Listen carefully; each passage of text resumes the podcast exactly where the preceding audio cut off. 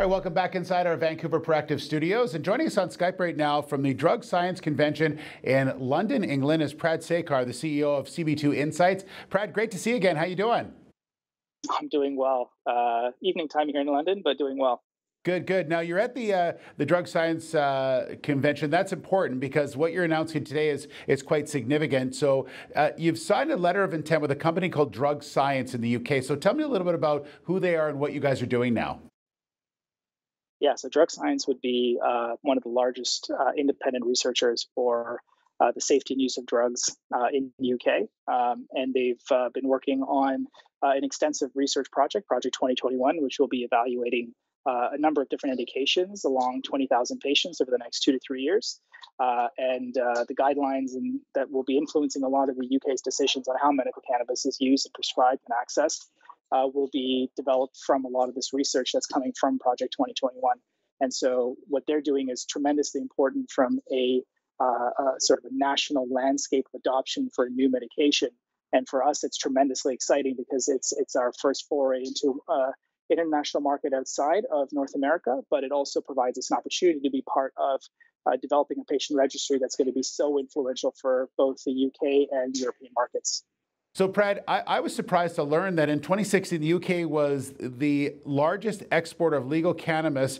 Uh, 70% of the world, in fact, was being uh, exported to, to the UK. That really surprised me. Uh, can you talk a bit about the market in the UK and what it's like there?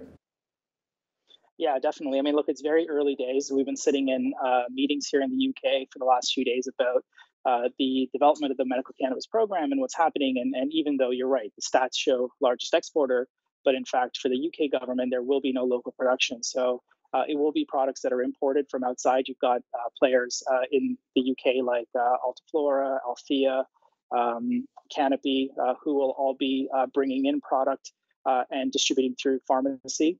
products are limited to oils at this time. it is a very medical system here. Patients have to go to a doctor, they get a prescription. Prescriptions are for specific dosage, um, and only a pharmacy can uh, fill that prescription for a patient. And so it's going to be an interesting model. I think it's very medical in its approach. I think it's great for the industry in general because it's starting to evolve into where we're seeing cannabis transforming more into mainstream healthcare. And I, and I think it's it's going to be it's going to it's going to be a long journey, an uphill battle, like it has been for every country that first introduces a medical cannabis program. But I think they're starting off to the right on the right foot. And these guidelines that are going to be established as part of drug science and the research initiatives are going to be critical in bringing um, uh, more mainstream and more adoption into the UK market. Uh, two pronged question here for you. What is it that CB2 Insights gets out of being involved in this? And, and why do you think they decided to go with CB2 Insights? Give me sort of the, the plus and minuses on both sides.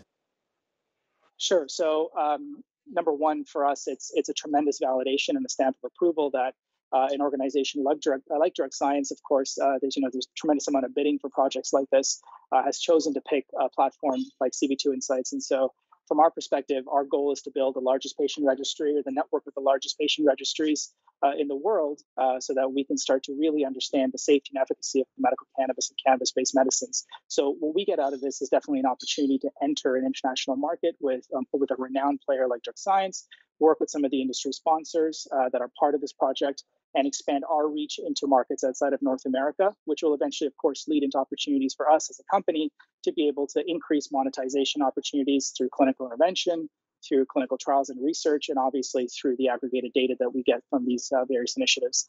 Um, and some of the potential benefits that are being received by drug science in, in selecting our product and what helped us get over some of the challenges through the bidding challenges were of course, we've now been doing this for the last four or five years, and, and we arguably have the largest patient registry in the world right now in the US. And uh, experience like that has definitely been translated into a technology platform. And when people see it, the, you know, the proof is in the pudding.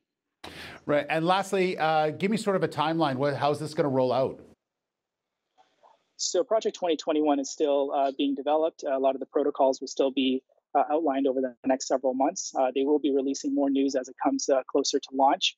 Uh, the goal is for Project 2021 to launch uh, later this year. And like the name suggests, it will be a two to three year project that will uh, look to uh, provide both intermittent findings during, but also uh, towards the end of the project. Well, I know you're I know you're really busy and in demand there, so I appreciate the time to give us a quick update on what's going on. Congratulations, and we'll look forward to chatting you when you're back in Canada. Yeah, no, I appreciate it. Thanks, Steve, for making time, and uh, we'll we'll chat with you soon.